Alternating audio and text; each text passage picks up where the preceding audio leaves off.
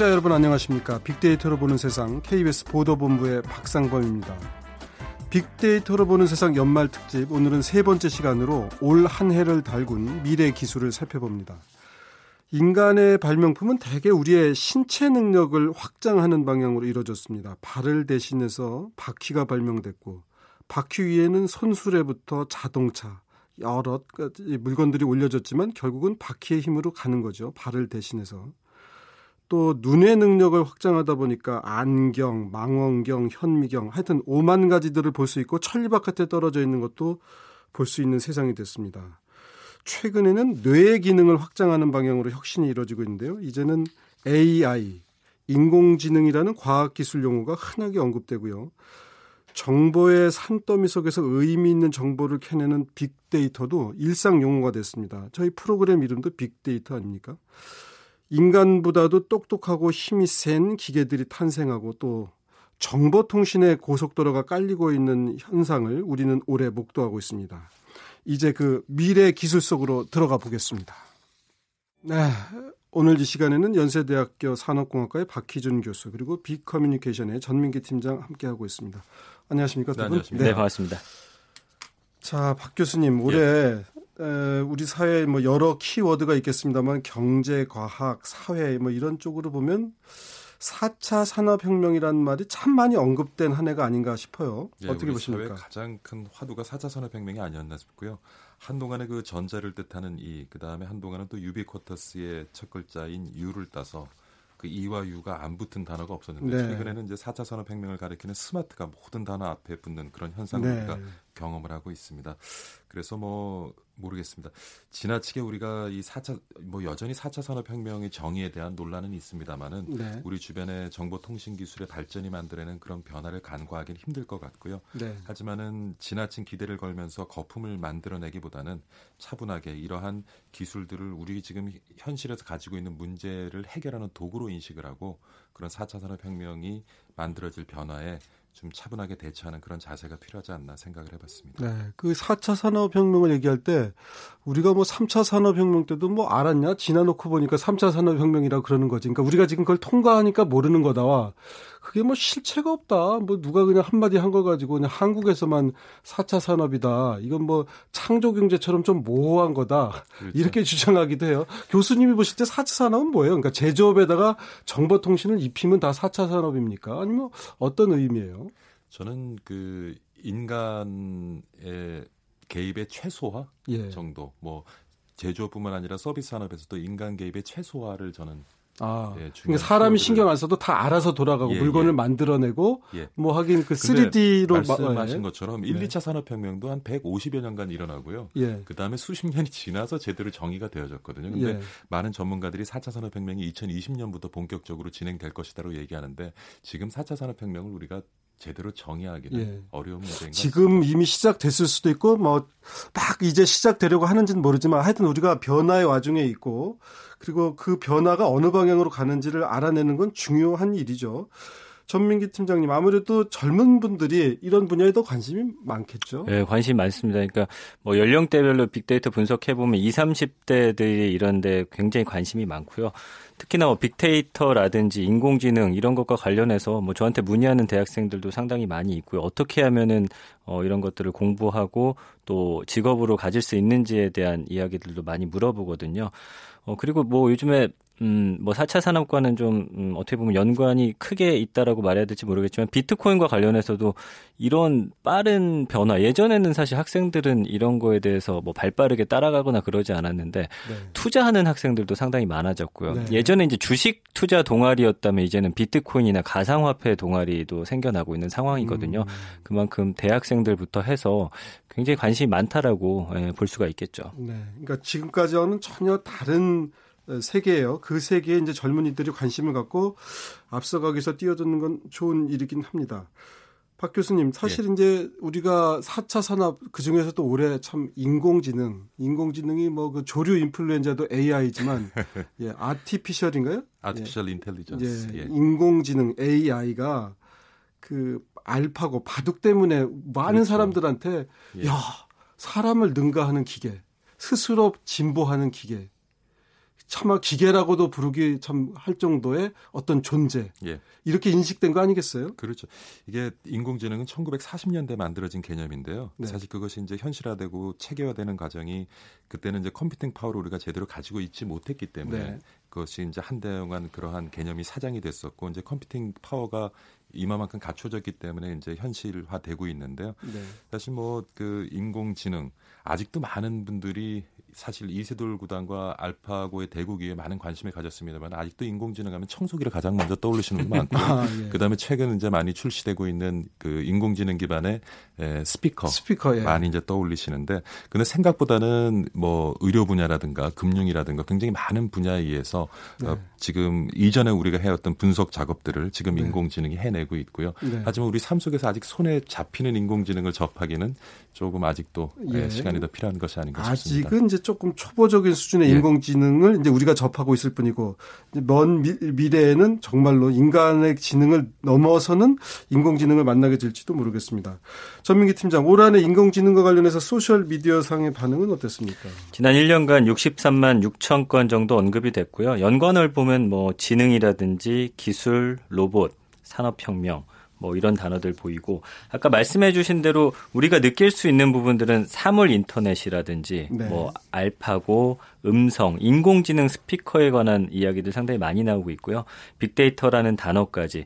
그래서 아직은 이 개념을 정확하게 이해하시는 분들이 어 그렇게 많지는 않은 것 같은 게 계속 음. 이런 거의 정의에 대해서 많이들 검색을 음, 해보시고 음, 과연 이것이 무엇이냐 우리 실생활에서 어떻게 적용되고 있느냐에 관한 이야기들이 많이 오고 가고 있는 상태입니다. 음, 지금 이제 더듬더듬 만져보고 있는 단계예요. 네. 근데 저도 인공지능 스피커가 사실 없어서 그런데 이거 뭐가 다른 거예요? 이 스피커는? 그러니까 우리와 대화를 이제 음성 인식 기반인데요. 네. 그러니까 이전에는 우리가 어떤 기기를 다루려고 했으면은 입력하는 것이 우리의 목소리 음성이 아닌데 이제 음성으로 네. 입력을 하면 네. 우리가 명령을 음성으로 하면 그것을 이해하고 인간의 언어를 이해하고 이제 인간과 대화하는 방식으로 해서 기기가 작동을 하는 거죠. 그리고 아, 그러니까 버튼을 안 눌러도 그냥 말로 하면 알아듣는다는 의미인가요? 예, 그리고 계속 이제 대화를 나누다 보면 그 네. 기기가 네. 우리의 어떤 행동 습관이라든가 취향을 갖다가 스스로 학습을 해 나갑니다. 네. 그러면서 우리 욕구를 충족시켜 줄 수 있는 최적화된 서비스. 예를 들면은 제 그날 기분에 따라서 제가 즐겨 듣는 음악을 틀어준다든가 뭐 이렇게 음. 개인의 욕구를 충족시켜주는 최적화된 서비스를 이제 제공하게 음. 되는 거죠. 그러면 제가 인공지능 스피커한테 야 인공지능 저 라디오 좀 켜봐 그럼 알아서 97.3 이렇게 켜주는 건가요? 그렇죠. 제 취향을 반영해서? 예예 예. 그렇게 아. 돼 있죠. 아, 그러니까 97.3을 틀어줘 아니 KBS 일라디오 틀어줘 처음에는, 하지 않아도 처음에는 물어보죠. 아, 그렇지만. 지속적으로 이제 아, 라디오를 틀어달라고 했을 때는 90.3만 틀어달라고 하고 나면 이제 그 다음에 라디오 네, 기본적으로 좀 켜줘 그러면 그렇습니다. 그냥 97.3을 켜주는 거군요. 예. 근데 제 기분이 바뀌면 어떡하죠? 글쎄 뭐 그 기분까지 그럼 이제 다른 거 예. 틀어봐라고 얘기를 아 그러면 혹시 제 호흡을 듣고 예. 아, 이 사람 기분이 나쁜가? 예. 딱 91.9로 들을까 이게 그런 식으로 해야 인공지능 아니까 호흡을 듣고 어, 이 사람 호흡이 빨라지는 게 기분이 나쁜가 보다. 이 정도까지는 아직 안 된다는 거죠. 뭐 나아가서 이제 어떤 음, 말투의 변화라든지 예. 뭐 억양이라든지 이런 것까지 이제 깊게 분석이 들어가는 아직은 그런 단계는 아니죠. 아직은 뭐 그렇게까지는 그냥 뭐 예. 라디오 틀어줘 그러면 아 97.3 이제 이렇게만 인식하는데 네. 아 숨소리가 이상한데 오늘 다른 걸 틀어드려야 되나? 요런게까지는 아직은 아니다. 예. 예. 아직은 그러니까 AI 스피커라든가 그러니까 인공지능이 아직은 그 정도다 이런 얘기군요. 그러면 이제 부정적인 감성도 꽤 있다고 그러셨죠? 예, 그러니까 감성 분석을 해보면 36대 24 정도예요. 나머지는 중립 의견입니다. 이게 네. 좋다 나쁘다를 판단하기에 앞서서 조금 아, 이게 어떤 걸까 이렇게 좀 지켜보는 상황이고요. 긍정 감성을 보면은 뭐 효율적, 똑똑하다, 혁신적, 빠르다, 좋다. 부정 감성어는 무섭다, 충격, 해로운, 불쾌하다. 뭐 이런 음. 단어들인데 어, 결국에는 이 부정적인 감성이 얼마나 상쇄되느냐가 앞으로 이제 기술 발전의 방향이 되지 않을까라는 생각을 해보는데, 어, 그 어떻게 보면은 이 일자리라든지 뭐 로봇이라든지 이런 거에 대한 불안감 안에는 아, 우리의 어떤 역할이 좀 사라지고 내 일자리를 뺏기는 거 아니냐라는 음. 막연한 두려움이 있거든요. 예. 그래서 미래학자 존 나이스비트가 말한 대로 이미 물질 만능의 어떤 기술 오염 시대에 우리가 살아가고 있다라고 하는데 이 기계 문명에 속박 되고 싶지 않아 하는 어떤 심리들이 있는 것 같아요. 네. 그래서 이 AI 시대 기술 진보가 되면 될수록 기계가 해결할 수 없는 그러니까 인간만이 가진 어떤 정이라든지 네. 맛과 같은 아날로그식 가치가 더욱 새롭게 인식이 네. 될 것인데 이 미래학자 롤프 옌센의 말처럼 앞으로 도래할 사회는 꿈과 감성이 좀 음, 덧대어진 AI가 어, 사람들의 각광을 받을 것이다 이렇게 이야기를 합니다. 그러니까 기술 플러스 사람들의 마음까지 아까 말씀해주신 대로 읽어내고 어떤 편안한 친구 같은 그런 환경이 돼야지만 우리가 이런 어, 긍정적인 감성이 더 늘어나지 않을까 이렇게 네. 예상을 해봅니다. 사실 저도 이제 회사에 출근했는데 저처럼 생긴 저 로봇이 AI를 탑재하고 앉아서 웬일이야 사람이? 이렇게 얘기하면 어 뭐지 내가 여기서 할 일은 뭔가. 그러니까 아마 그런 소외감 그러니까 인간 소외라고 하는 게 인간끼리 인간 소외가 아니고 정말 로봇이 인간을 소외시키는 건 아닐까 하는 막연한 두려움 같은 게 있긴 네. 있어요. 근데 이제 결국 사람들이 마음의 문을 여느냐의 문제인데 유엔에서 네. 이제 소피아라고 하는 인공지능 로봇이 네. 이제 올 한해 화제가 됐었거든요. 네. 사람과 이제 대화를 하고 근데 그런 게 계속 노출이 되다 보니까 네. 사람들의 반감도 어느 정도는 줄어들고 있습니다. 음. 그러니까 아마 그런 환경들이 계속해서 우리 주변에서 벌어진다라고 한다면 어느 순간 네. 그냥 어 얘네는 늘 우리 곁에 있었던 것 아닌가 네. 이렇게 인식되는 세상이 오겠죠. 하긴 뭐 예전에도 기계가 사람 일을 대신한다 해서 러다이트 운동 기계 부수자는 네. 것도 뭐 다 그런 거니까 우리가 어떻게 보면 겪어야 되는 통과 의례인지도 몰라요. 박 교수님, 저희 이제 프로그램 예. 이름도 빅데이터로 보는 세상인데 빅데이터에 대한 관심도 참 높아졌습니다. 도대체 빅데이터가 뭐냐, 뭐 이제 이런 얘기도 있고 사실은 뭐 빅데이터가 아니라고 하는 분들도 있고 예. 뭐 어떤 겁니까? 도대체? 사실 아까 뭐 인공지능도 그 이전에 나왔던 개념이 이제 예. 컴퓨터 기술이 발전하면서 이제 현실화되는 것이고요. 예. 빅데이터도 결국은 통계 분석이에요. 그렇게 예. 보시면 돼요. 근데 예. 에, 우리가 빅데이터로 얘기하는 이유는 그런 통계 분석에 활용되는 데이터의 양 예. 그리고 다양성이 더 커진 거죠. 예. 그렇기 때문에 에, 이제는 사실은 어떤 우리가 그러니까 이런 겁니다. 그러니까 데이터를 통해서 의사결정을 하는 건데요. 그 네. 사용하는 데이터의 양이 많고 다양하다는 것이고 네. 근데 지금까지는 데이터를 우리가 주로 어디에 활용했냐면 효율성 높이는 데 활용을 했어요. 예. 그러니까 어떻게 하면 비용을 절감할 것이냐 예. 기업에서. 근데 앞으로는 효율성이 아니라 효과성을 높이는데 그러니까 어떻게 하면 우리가 상대하는 고객의 욕구를 최적화하는 서비스로 음. 충족시켜 줄 것이냐. 예. 어떻게 하면 우리도 모르고 고객도 모르는 욕구를 갖다가 예. 데이터를 분석해서 찾아낼 예. 것이냐. 예. 그런 쪽에서 이제 많이 활용이 되고 있죠. 빅데이터로 그러니까 데이터가 많이 모이면요. 뭐 저, 정확해요, 더? 저는 그게 궁금하더라고요. 그러니까 예를 들면 100건을 수집한 거랑 만 건을 수집한 거랑. 아, 그럼요. 아, 예. 그러면 근데 이제 그러니까 우리가 여론 조사나 할 때는 한 1000명만 하잖아요. 뭐 사실 전수 조사하면 더 정확하겠지만 여론 조사 하시는 분들은 아, 1000명 하나 10만 명 하나 똑같아요. 이제 그러는데 빅데이터라는 게 뭐 무한정 많이 쌓이면 더 좋은 건지. 데이터가 이제 많아지게 되면 아무래도 분석에서 나온 결과의 신뢰성이 더 주어지게 되고요. 예. 제가 또 하나 말씀드린 것이 이제 양뿐만 아니라 다양성을 또 말씀을 음. 드렸잖아요. 근데 저 어떤 분들은 또 그러시더라고요. 우리 지금 보는 빅데이터 중에 대부분은 쓰레기 데이터다. 이제 의미 있지 않는 데이터들도 많다. 예. 그런 면도 있어요. 그렇죠. 예. 예. 근데 이제 중요하게 생각을 해야 될 것은 사실 이렇습니다. 이제 방대한 양의 다양한 데이터를 분석하다 보면 아까 말씀하신 것은 우리가 지금까지 상식이라고 생각했더니 깨져버릴 수가 있어요. 그러니까 음. 우리가 근대로 들어오면서 우리가 인과관계에 집착하잖아요. 예. 무엇이 무엇이 원인이고 결과다. 예. 그래서 그걸 통해서 이론을 만들고 이론을 일반화해서 우리가 대부분의 의사결정을 하는데 예. 앞으로 빅데이터 체가 도래하게 되면 네. 우리가 자그마한 그러니까 그렇게 많지 않은 양의 데이터를 통해서 얻어낸 결과가 무너질 수가 있다는 아, 거예요. 그럴 수 있다. 예, 그래서 앞으로는 참 이제 저는 빅데이터가 도래하면서 가장 만들어질 큰 변화를 뭐로 보냐면 우리가 지금까지 알고 있고 믿고 있던 상식이 무너질 확률이 굉장히 아, 높습니다. 그런 의미가 있군요. 하긴 그 바둑 쪽에서도 보니까 요새는 예전에는 저걸 수라고 두나 했는데 알파고가 뒀대. 그러니까 다들 야 그 수가 그렇게 연결이 되는구나. 실제로 알파고 예. 이세돌 구단의 대국에 그런 현상이 나타났죠. 그러니까요. 그러니까 예. 그리고 이제 예. 최근에 제가 이제 바둑 기사들 몇명 만나봤는데 실제로 예. 그. 그 해설자도 아 저 수는 이제 알파고가 예. 언제 했던 수인데 이제는 바둑 기사들도 예. 많이 공부해서 저 수를 합니다. 저거는 저렇게 두면 안 돼 했던 건데 그렇죠. 예, 빅데이터를 통해서 보니까 아 그렇게 하면 이길 수도 있겠구나 하는 걸 새삼 깨달았다. 예. 빅데이터에 대한 관심은 또 어떻습니까? 빅데이터를 빅데이터 하셨나요? 네, 지난 1년간 뭐 21만 건 정도 언급이 됐고요. 연관을 네. 보면 이제 분석이라는 단어가 첫 번째로 네. 떠올랐고요. 뭐 기술, 평판, 지능, 데이터, 인공지능. 그러니까 뭐 인공지능, 사물 인터넷, 빅데이터 이런 개념, 로봇 이런 것들이 거의 연관으로 함께 뜹니다. 그러니까 이런 게 예전에는 어떤 기술이 하나 개발된다 하면은 뭐 한두 가지 제품을 만들어냈다면 네. 이제는 이런 초고화된 이 기술들이 함께 뭉쳐져서 새로운 무언가를 탄생시키는 그런 시대가 됐거든요.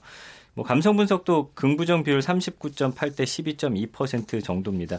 아직까지는 한 50% 이상의 사람들이 말씀해 주신 대로 저 빅데이터가 진짜 뭐냐, 저게 네. 실제로 존재하는 거냐, 좋은 네. 거냐. 아까 말씀해 주신 대로 뭐 쓰레기란 말도 있지만 네.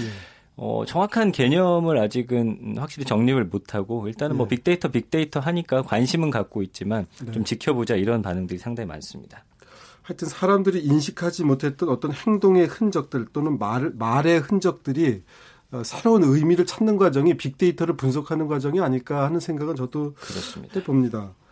어, 박 교수님 이제 네. 우리가 빅데이터까지 얘기를 나눠봤는데 예. 세 번째 키워드는 뭡니까?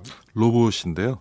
앞서서 우리가 그 인공지능과 이제 빅데이터를 얘기했는데, 그러니까 결국 이렇습니다. 그 사람이 생각하고 행동하는 것을 이제 우리가 점점 사람이 아닌 무엇에 의해서 할 수 있도록 만들려는 노력을 하는 것인데 네. 앞서서 말씀드린 이제 인공지능과 빅데이터는 사람의 머리의 부분에 네. 해당되는 것이고요. 이제 로봇은 그러한 머리를 탑재한 그리고 네. 우리가 가지고 있는 근육 예. 가지면서 사람처럼 네. 사고하면서 행동하는 네. 그런 어떤 이제 객체를 우리가 만들어내는 것을 로봇이라고 하는데 이전에는 제조업에서 산업용 로봇은 많이 있었고요. 예. 하지만 이제 최근에 와서는 서비스 업계 감성 로봇 아까 네. 우리가 그 스피커 얘기를 했습니다마는 예. 그런 것들은 이제 로봇의 형태를 띠면서 인간과 예. 상호작용을 하고 인간의 욕구를 읽어내고 인간에게 필요한 서비스를 제공해주는 그런 네. 감성 로봇들이 요즘 속속 등장하고 있습니다. 제가 사실 지난해 저희 이제 경제부장할 때그 예. 로봇 분야를 좀 취재를 시켰더니 어디서 전부 이상하게 그 팔 같은 거 그러니까 이게 뭘 만들고 옮기는 그래서 야 그것도 로봇이냐 했더니 아유 저 부장이 아마 착각하시는 모양인데 아토미 로봇이 아니고 예. 산업 현장에서는 이런 거를 로봇이라고 그래 하는 거는 그냥 이렇게 굳이 따지면 팔이에요 팔. 예. 뭘로 움직이고 들어 올리는 건데 그래서 야 우리나라는 뭐 이렇게 사람처럼 생긴 로봇 안 만드냐 그랬더니 아 그런 거는 그냥 이렇게 한 번씩 보여주기 위한 예. 무슨 행사 때 보여주는 용도다 이래요 취재 기자 말이 그래서 야, 그래? 사람들은 로봇 그럼 다 눈, 코, 입 달린 그 아톰 같은 걸 생각하는데, 음. 산업 현장에 있는 분들은 다 그런 거는 그냥 쇼다 이런 거냐 했는데, 지금 하시는 말씀 들어보면, 예. 바뀌고 있는 것 같아요. 그러니까 그 산업용 로봇은 지금 많이 발전해 와 있었고요. 예. 그래서 공장 같은데 공정 자동화를 많이 이루어냈고, 근데 예. 지금 우리가 또 이제 로봇이라고 얘기하는 감성 로봇, 예. 지금 말씀하신 것처럼 사람의 형태를 가지고 예. 사람과 상호작용을 하면서 예. 사람이 원하는 것을 만들어주고 해줄 예. 수 있는 예. 그런 형태로 점점 이제 진화해가고 있죠. 이게 뭐 자율주행차도 어떻게 보면 일종의 로봇이라고 봐야 되는 거 아니에요? 그렇게 볼 수 있습니다. 예. 예. 자기가 스스로 판단하고 움직이는 기계. 그렇죠. 예. 예. 그런 것까지 포함하면 로봇이 앞으로 우리 세상을 바꿔나가는 데서 일본이 좀 뭐 앞서가고 있다는 얘기는 저도 많이 들었습니다만 구체적으로 우리의 생활 현실을 바꿔나가는 데는 로봇의 역할이 크지 않을까 싶기도 해요. 그렇죠. 특히 이제 에, 일본도 마찬가지지만 우리 사회 인구 고령화 급속하게 진행되고 있고 그렇다면은 네. 그런 노인 인구를 보살펴주고 어, 노인에게 벗이 되어주서 이것도 결국에는 어떻게 보면 이제 로봇이 앞으로 감당해야 될 네. 일일 수 있고요. 수술도 로봇이 할 수도 있을 것 예. 같고, 그러니까 인간의 팔다리를 대신해서 할 수 있는 영역은 전부 로봇이 대체하는 게 아닌가 하는 생각도 드는데 전민기 팀장님, 우리 그 아직 제가 좀 너무 어린 생각인가요? 자꾸 이렇게 아톰 얘기하는 게. 그 로봇 어때요? 지금 우리 실생활 현장에서. 뭐 예를 들면 그 아이언맨이라는 영화 보면 수트처럼 입잖아요. 예. 그러니까 웨어러블 로봇에 대한 관심은 상당히 올라가 있고요. 실제로 예. 이제 우리나라 한 음, 자동차 공장에도 이제 올해부터 내년부터 이제 대입 도입이 된다라고 합니다. 그러니까 미국에서는 지금 미시간주 공장 두 곳에서 이 웨어러블 로봇을 시범 운용하고 있고요.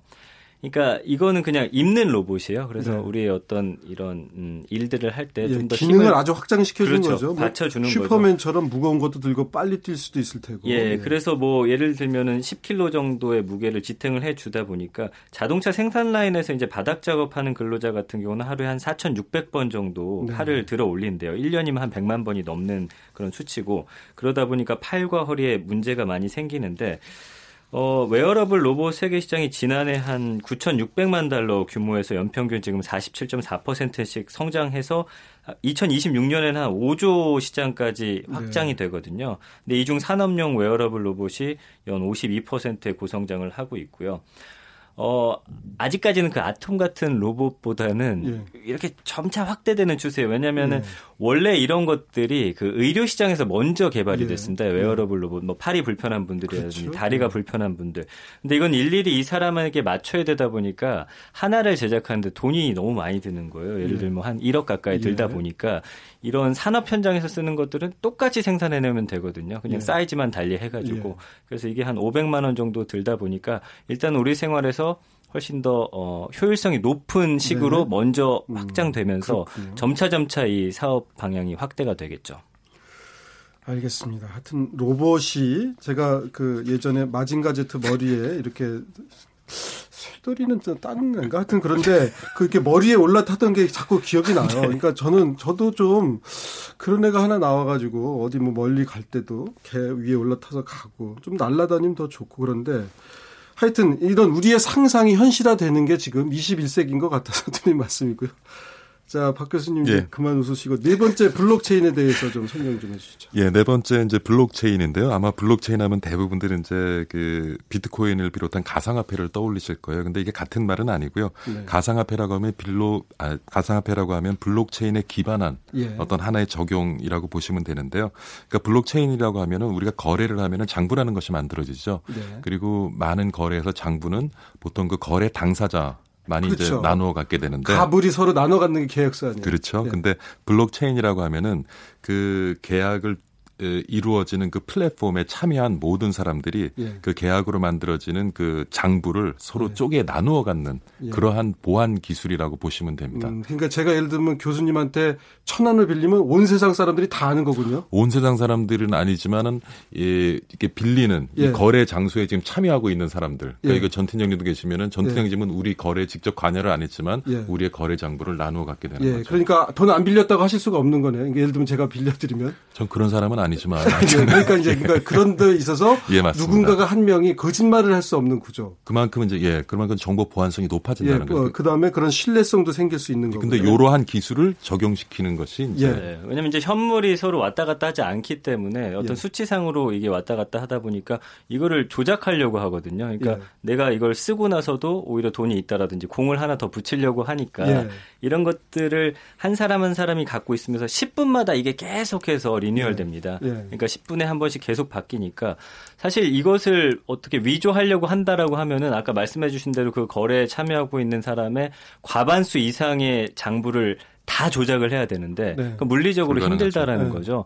그러니까 이제 사실은 또 해킹하려고 하는 게 거래소를 이제 해킹하려고 합니다. 돈이 음. 오가는 그 순간에 그걸 빼내려고 한다든지. 아, 그러면 이제 아무도 모르는 거예요? 그 순간에 빼내면? 아, 이제 털리는 사람은 알지만 예. 그 순간에 이제 빼서 가져가면 이게 어디에 존재하는지 모르니까 사람들이 아, 이제 모든 사람들이 그 장부를 보기 전에 장부를 조작하는 거예요, 그러면? 장부가 만들어지는 그 순간, 장부가 만들어져야 나누어 갔잖아요. 예. 그러니까 장부가 만들어진 순간, 예. 그 다음에 또 다른 거래가 이루어지려면 기존에 흩어져 있던 장부가 모아져야지 예, 예. 거래가 이루어지네. 그, 그 시점에서 해킹이 들어가는 거죠. 아, 그러면 해킹으로부터 완전히 안전한 건 아니네요. 그럼요. 어, 블록체인도.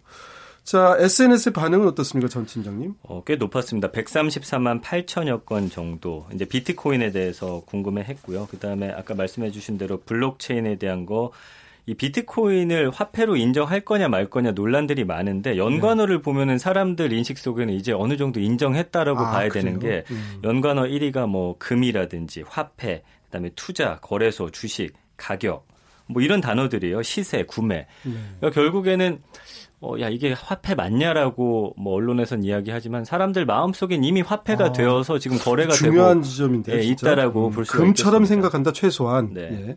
그러니까 어떤 가치를 갖고 있다라고 보는 거네요. 그러니까 요번에 그 비트코인 비롯한 가상화폐 광풍이 불면서 정부도 이걸 어떻게 해주면 그래서 네. 세금을 어떻게 부과할 것인가를 논의를 하고 있거든요. 근데 네. 정부가 앞으로 어떤 세금을 가상화폐에 어떻게 부과할 것인가를 보면 네. 정부가 지금 가상화폐를 어떤 식으로 인식할 것인가. 그러니까 예를 들면은 부가세를 한다고 하면은 예. 에, 재화로 보는 거죠. 예, 예. 화폐로는 보지 않는 예, 거죠. 예, 예. 그렇지만 일단은 세금을 부과를 했다는 것은 지금 말씀하신 것처럼 자산으로는 이제 음. 제도권 안에서 인정하겠다는 네. 얘기인 것 같습니다. 아직은 지금 논의 중에 있습니다. 네, 지금은 이제 오히려 부작용이 더 많이 부각되기도 하는데 아까 전민기 팀장도 얘기하셨지만 젊은, 젊은 분들은 특히 이 비트코인 투자 투자라고 표현해야 될까요? 하여튼 뭐 그런 걸 많이 해서 돈 번 분들도 많다면서요. 그 주변에 뭐 소액이긴 하지만 그래도 예. 올 초에 저희가 사실은 비트코인과 관련해서 2%에서 특집을 했었죠. 그때만 예. 해도 뭐뭐 뭐 100만 원, 200만 원대 왔다 갔다 했는데 지금 벌써 2천만 원 돌파했으니까 아, 그때 혹시 사셨어요? 안 샀죠. 그리고 아, 이렇게 예. 될지 방송만 저, 하셨군요. 저 또한 예상을 못 했는데 예. 예. 이게 너무나 빠르게 변화하고 있고 젊은이들은 또 이런 감각적으로 이런 변하는 것에 민감하기 때문에 근데 이제 문제는 사실은 정당하게 열심히 일해서 돈을 벌어야 되는데 말씀하신 대로 이게 투자냐 투기냐의 문제도 있죠. 근데 네. 어, 요즘에 이제 비트코인 좀비라는 말도 나옵니다. 네. 그래서 주식 같은 경우는 뭐 세시면 장이 마감이 되니까 예. 사실 하루 종일 보진 않는데 예. 끊임없이 24시간 자다가 깨서도 이걸 봐야 예. 되니까 이게 젊은이들이 여기에 매몰된다라는 건 사실 사회적으로는 큰 손실이 아닌가 음. 싶습니다. 그럼 뭐 하여튼 긍정 부정적인 게 지금 초반에 다 여러 사람에게 눈에 보이니까 어떤 분들은 긍정적인 면을 얘기하고 어떤 분들은 부정적인 면을 얘기하는데 여하튼 이게 이제 도래한 거죠. 우리의 실생활에 이제 점점 가깝게. 그렇죠. 가상화폐 시장은 앞으로 계속 이어질 거고요. 성장에 가깝습니다. 근데 지금 우리가 겪고 있는 이 가상화폐 시장의 성장세는 분명히 비정상적이고요. 지금은 앞서 투자냐 투기냐 얘기했습니다만 제가 보기엔 투기에 가깝고 어떻게 보면 지금 폭탄 돌리기 게임을 음. 일순간 거품이 빠져버리면 그때 이제 투자하신 분들은 또 낭패를 보겠죠. 네. 그래서 전체적으로 보면 아마 제로성 게임이 될 것 같고요. 하지만 앞서 말씀하신 대로 가상화폐는 앞으로 계속 시장을 만들어 나갈 것 같습니다. 알겠습니다. 자, 다섯 번째 키워드. 이게 저 5G 이동통신이라고 읽어야 됩니까? 5G 이동통신이라고 읽어야 됩니까? 5G 이동통신으로 읽으시는 게 맞고요. 네. 요거를 이제 한국어로 읽으시려면 우리말로 말하시려면 5세대. 5세대. 예, 5세대. 5G는 조금 어색해. 5세대 네. 이동통신 혹은 5G 이동통신. 5세대 이동통신은 4세대하고 어떻게 다른 겁니까? 그러니까 뭐 시, 예. LT라고 하잖아요. 지금 예. 안 그래도 빠른데 5G가 5G가 되면 최소 200배 정도 빠르고 대용량 데이터를 지연 없이 정송할 수 있기 때문에 더 방대한 양의 데이터를 또 빠르게 쉽게 음. 이제 왔다 갔다 하게 할 수 있는 거죠. 예. 그러면 예를 들면 4, 4G 4세대는 편도 1차선 도로다 그러면 이거는 뭐 한 왕복 한 4차선 고속도로 이렇게 봐도 돼요? 어떻습니까? 더 클 것 같습니다. 더 커요? 예, 200배 넓어요? 정도 빠르다라고 하니까. 아. 그러니까 예를 들어서 최대 다운로드 숫자, 그러니까 어, 예전에 이제 5G 기술로 어, 영화 만약에 1기가바이트를 어, 내려받으려면 지금 같은 경우는 그래도 한 뭐 빨라도 30초에서 1분 정도 예를 들어서 걸린다라고 하면 이제 10초 안에 내려받을 수 있거든요. 아니 예. 조금 더 기다릴 수도 있는데 저 같은 경우는 30초 굳이 10초 안에 받아야 되나요?